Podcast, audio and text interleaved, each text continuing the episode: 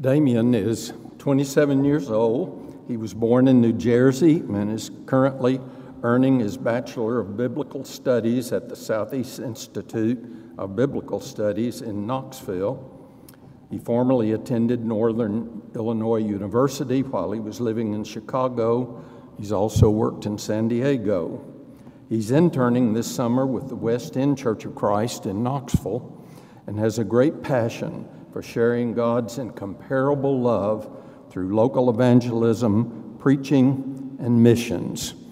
He plans to graduate in 2024, and he feels very blessed to be partnered with the eldership here in the Maryville Church of Christ uh, as this congregation is part of his support.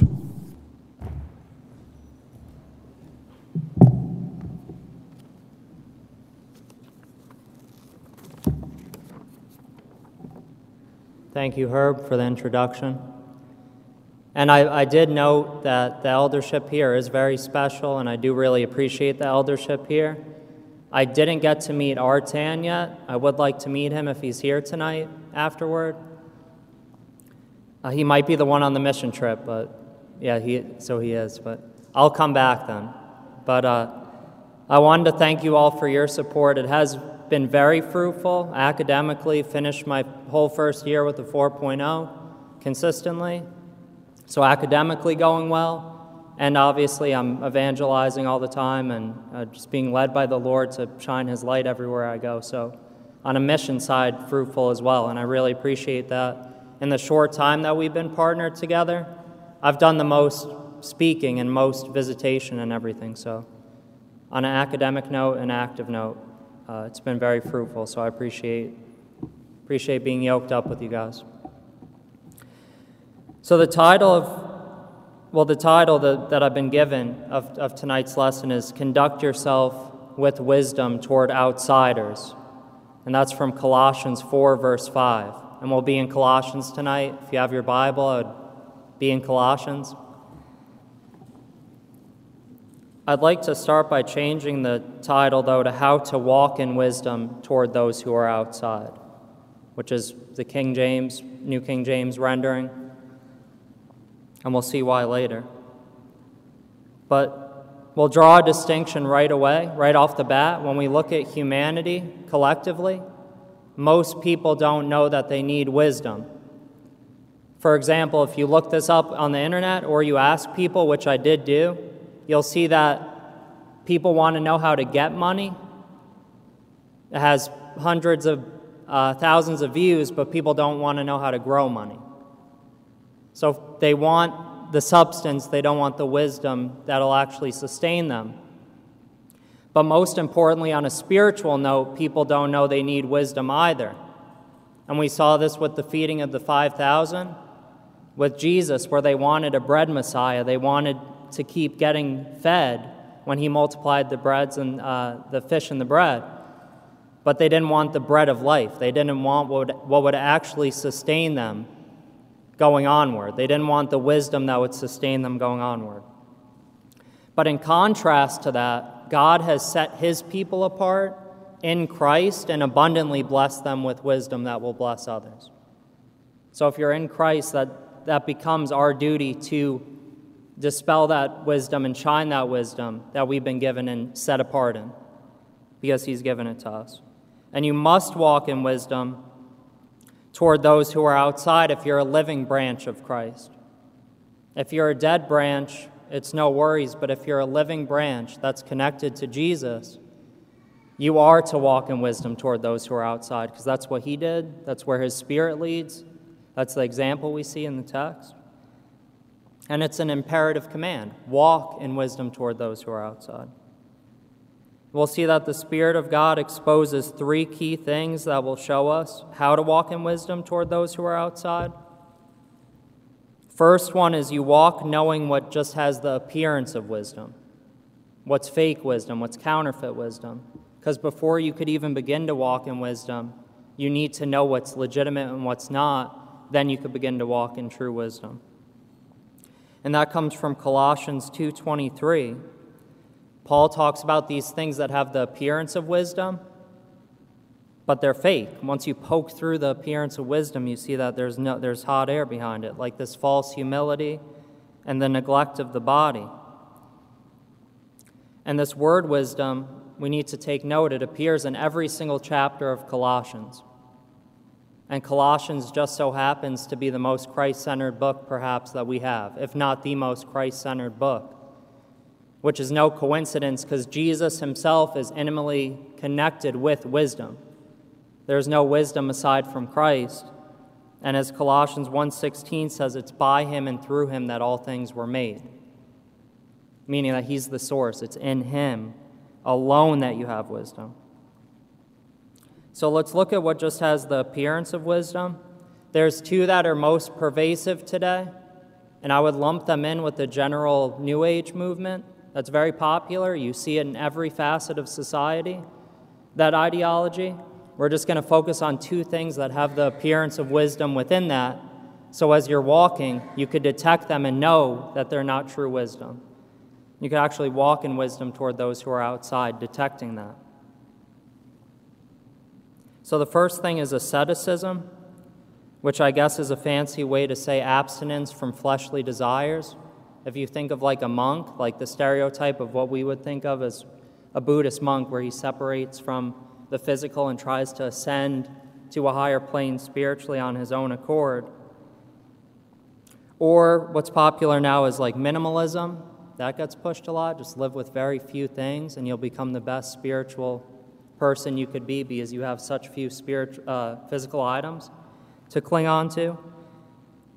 Things like cold showers, where I'm just going to do what my body doesn't want to do, because in that I'll become the strongest physical, I'll become the wisest physically, because or spiritually, because I'm resisting all these physical pleasures.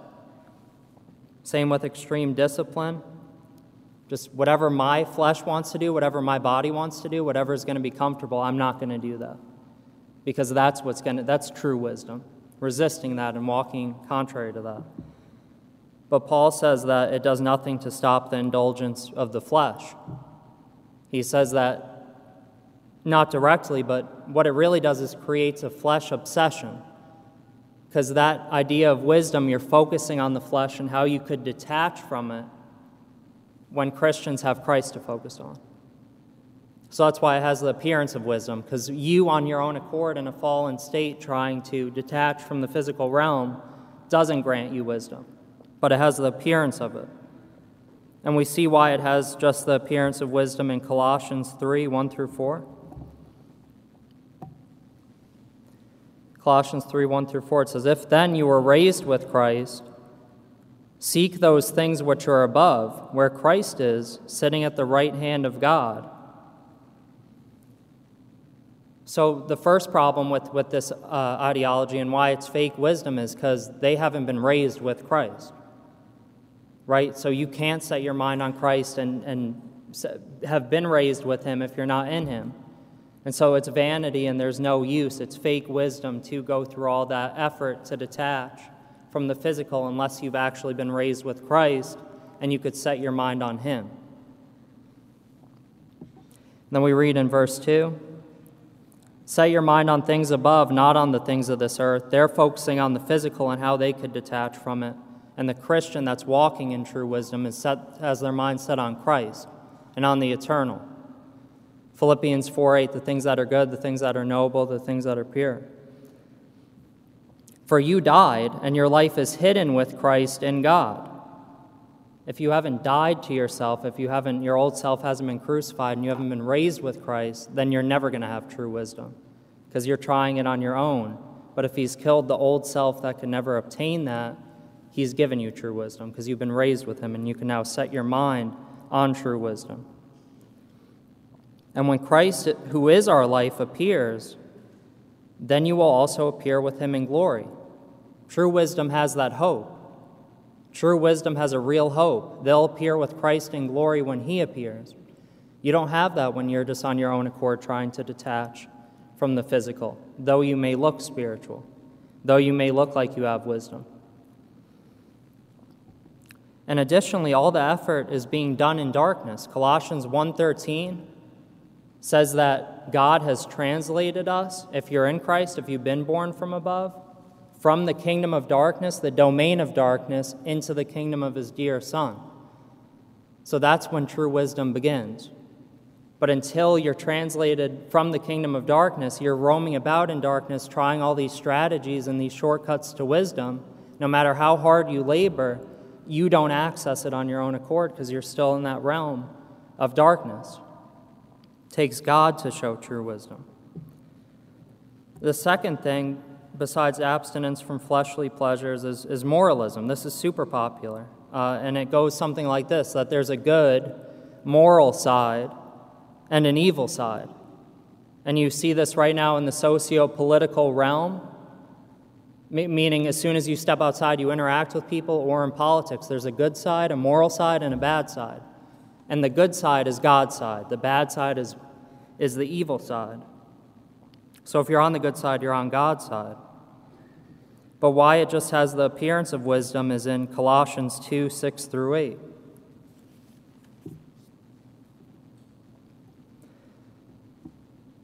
Where it says, As you therefore have received Christ Jesus the Lord, so walk in him, rooted and built up in him, and established in the faith as you have been taught, abounding in it with thanksgiving. Meaning, True wisdom, that walk is rooted in Christ. That's the wisdom walk. And in what they do is they say this moral category, if you're against, uh, for example, LGBT or you're against um, abortion or whatever, you're on God's side, you're on the good side.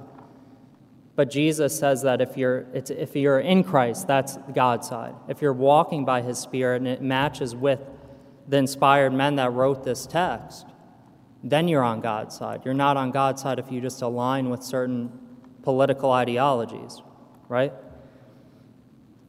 So beware lest anyone cheat you through philosophy or empty deceit according to the tradition of men, according to the basic principles of the world, and not according to Christ. And so, the same thing that it's not rooted in Christ, it's rooted in a political ideology, it's rooted in you're a good moral person. But really, if it's not rooted in Christ, then you're not walking in wisdom. Because you ask those same people, hey, why? I mean, you're, you're firm on this, you say you believe in Jesus, you're walking, and you're against these issues, but why, when you go home, are you cursing? Why, when you go home, are you getting drunk? And I have personal experience with this and with people in my family, but that's not walking in wisdom. But it has the appearance of it because of the moral values, but as soon as you poke through it, it deflates. And so let's look at true wisdom that is not fake and not counterfeit. And I turn to Jeremiah 10:23.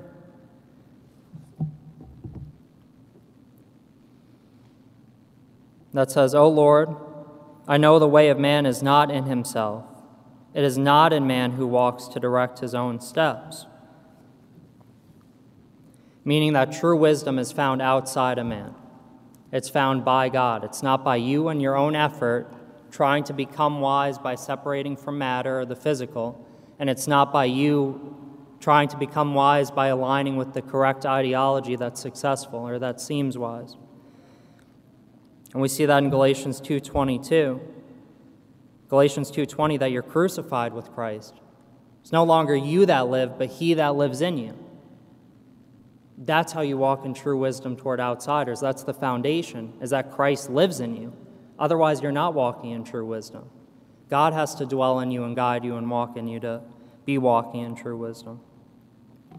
True wisdom isn't accessed by human labors. Whether you absorb all the philosophy in the world, you absorb all the books in the world, unless God translates you from that realm of darkness where you're trying all on your own as a fallen human to walk in wisdom, then you don't have it. That's the beauty of our faith is that God grants it, God gives it.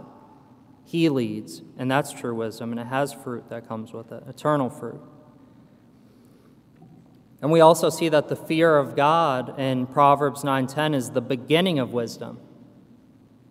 So until you have that fear of God, until you have that reverential respect and awe of his holiness and his goodness and his power, until that happens, you haven't even begun to have wisdom. The fear of God is the beginning of wisdom.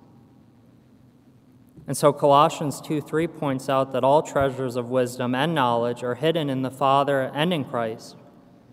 So all this wisdom, all this knowledge is hidden in the Father and in Christ. So when He does bestow His grace upon you, that's when you connect with true wisdom and could begin to walk in it.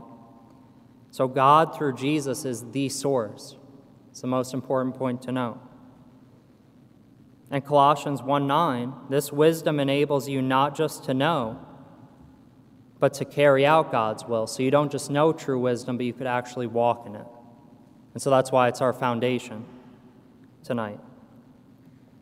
And Colossians 3 9 through 10 talks about how you could put on, because of what Christ did, you could put on this new creation and you could walk in step with your Creator. You've been renewed in knowledge regarding uh, according to the image of your Creator.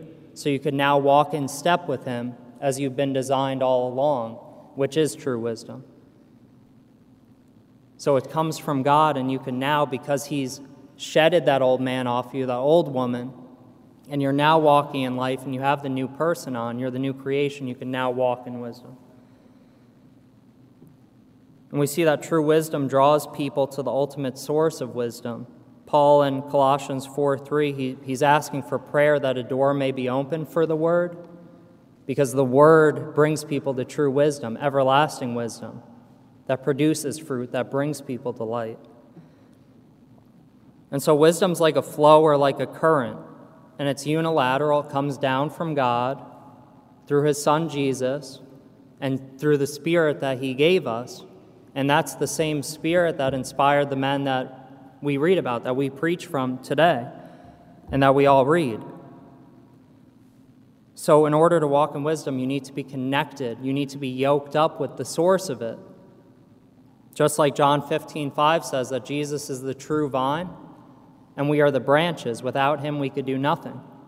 If you're not connected to the vine, the source of wisdom, you don't have wisdom. Same with Colossians 2 3. All the treasures of wisdom and knowledge are hidden in, in the Father and in Christ. And so, looking at Scripture and walking according to His Spirit in conjunction with it, where it fits like a glove, your whole existence fits like a glove with the account of Scripture, that's how you could detect false wisdom even when it has the appearance of it. And with that foundation, then you could start walking in, in wisdom, in real wisdom. And so now that we know that, now that we could detect it and we know if we're walking in true wisdom, now we could talk about how to walk in that wisdom toward outsiders. And the first thing is that you walk redeeming the time. You walk making the most of every opportunity, most of the opportunity and that's in our verse tonight. It says uh, to walk in wisdom toward those who are outside. Last part of that verse, redeeming the time. So that's the first thing. If you want to walk in the wisdom toward outsiders, you redeem the time, you make the most of the opportunity. And you must always remember the world we live in. Uh, you have to have spirit vision. You have to remember 2 Corinthians 4 4 that this world that we all live in, that will leave from this auditorium and exist in outside of this uh, bubble, is run by Satan. That 2 Corinthians 4 4 says that Satan is the God of this world, and he's blinded the minds of unbelievers from seeing the truth of the gospel, the light of it. And so that'll help us redeem the time in knowing that people are blinded, or we were blinded, and now we want to make sure that people could tap into true wisdom and, and have the, the blindfolds ripped off and finally see and be filled with the light of life, too. So we're more inclined to redeem the time if we see poor souls blinded out there and, and the reality of it, and that we were once that soul ourselves. Ephesians 5:16 says very bluntly to redeem the time for the days are evil. It's not a fantasy world we live in right now where it's like uh, where we could ignore the spiritual reality of it in a sense if you want to be a living branch of Christ. But someone who walks in the wisdom of God redeems the time because they know the days are evil. And they know that all that matters is not that their state, that they've had their eyes open, but that they reach out with the hand of wisdom and shine His truth so people could become unblinded and set free themselves. No one is promised tomorrow. James 4:14 says that our life's but a vapor. and souls matter everywhere. So when we go to the store or something like that, you know, those are people we see and then they disappear the next moment. That quarterback at 35, I can't remember how old he was, passed away. That was in my thing when I went to the internet. That's an anomaly, but people just disappear from your life, even if they don't die. And our life is a vapor. So, uh, someone who walks in the wisdom of God seizes that opportunity because they know that the person at the store is a soul too. They know that they're an eternal soul. They have the soul vision to know the world we live in, that most people are getting dragged down and struggling to find true wisdom or, or not even know they need it. And you've been blessed with it by the grace of God if you're in Christ. So redeem the time and, and pull them in. Let Him pull them in through you. We learn in Ecclesiastes that people come and go with no eternal hope. It says generations come, generations go, just like in time's sake, one generation will be wiped out of this auditorium, then the next one, then the next one, coming and going. And all that matters is that they had an eternal hope and they were rooted in Christ, so they don't just come and go. They actually go into heaven, they stay with the Creator. So it's an urge to redeem the time. Mark 16, 15, Jesus says to go into all the world and preach the gospel to every creature. So do that, preach. Because people are coming and going, things fly by. So a person who walks in the wisdom of God, just like Jesus did, redeems the time. They aren't wasting it. We sing that song, The Gospel is for All. And uh, one of the lyrics is, Why should we be blessed alone? And, and the question is, why would you leave someone with the opportunity not to be eternally blessed? If you sing that, which I know we have because it's, it's very popular, why should we be blessed alone? If you believe that, then redeem the time. Uh, that's the wisdom of God. That's true wisdom. That's how to walk in wisdom toward outsiders. And if you knew people, this is a Jonathan Edwards illustration, but I added to it. But if you knew people were walking around on rotting ground that could give way at any spot or any moment, would you? This is the part I asked. If you knew that people were walking around on that kind of ground that could give way at any moment, would you make small talk with them? And Matthew 12, 36 says, We'll give an account for every idle word on the day of judgment. And that's not, that shouldn't be like threatening. It's true. But the point is, if you knew the reality that people were stumbling around and, and suffering without the light of life in them, why would you waste time with extended small talk? And small talk could be used as a tool for sure to share, share the gospel and present the light. But why would you not redeem the time? Why would you make extended small talk while they're roaming about and they could drop at any moment? That's not the love, that's not the love of Christ, and that's not walking in true wisdom toward those who are outside. And so we need to redeem the time as commanded and, and not be selfish when we interact with souls. So, yesterday I had a really bad headache, and so I took this extended nap. I woke up from the nap and I went outside to my car, and this guy is coming in a truck to deliver a package, and I just didn't want to interact with him, right? Because I woke up from this nap, I still had a residual headache. And I'm convicted, especially because I'm working with this text and I, I know he's a soul. And so I'm kind of ignoring him. I'm in my car, I'm doing my thing. But then I ask him, I say, hey, you know, we're interacting. I suck it up. I say, I can't be selfish. He's a soul. He's going to be gone the next time. Never know if I'm going to see him again. I say, how are you doing spiritually? And he wasn't doing as well as he should. He knew the Lord, but he wasn't doing as well as he should. And that was an opportunity to redeem the time and put his mindset on, on the eternal again, put his mindset on something that mattered. If I made small talk with him or if I, I talk nonsense with him, he would have just gone in, in his darkness and in his focus on the, the carnal and the perishable. So we can't be selfish with souls. Really, it's hard. It's not easy to, you know, uh, do it, especially because people hate the gospel. People in darkness hate the light.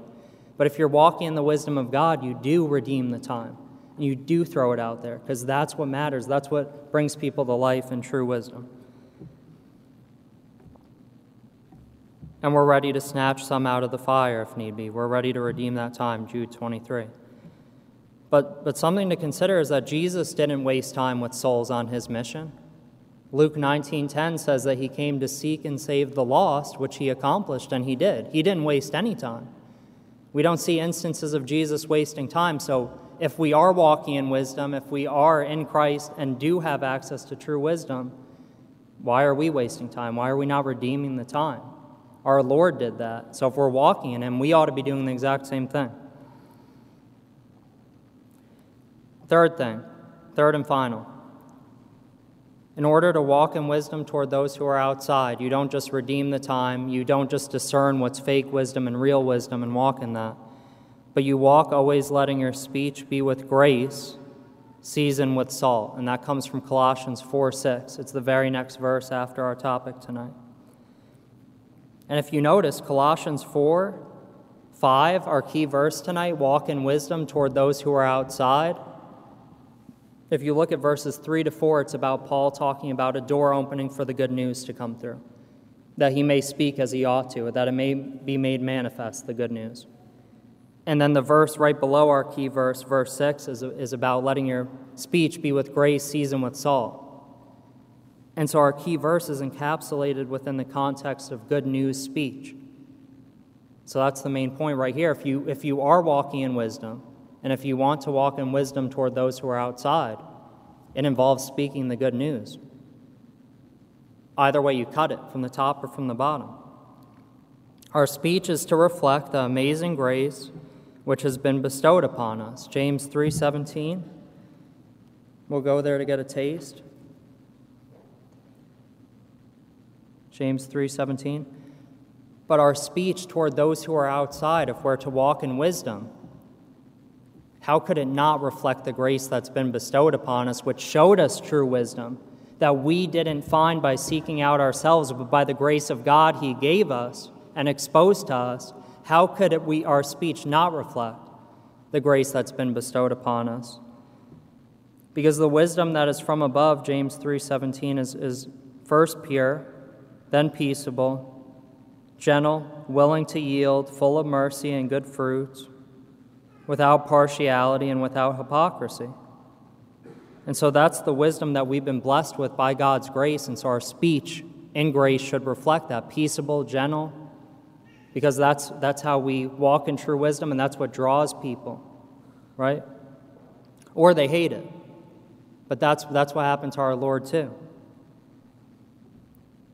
And so our speech needs to be seasoned with salt too meaning our message is relevant, flavorful, and life giving.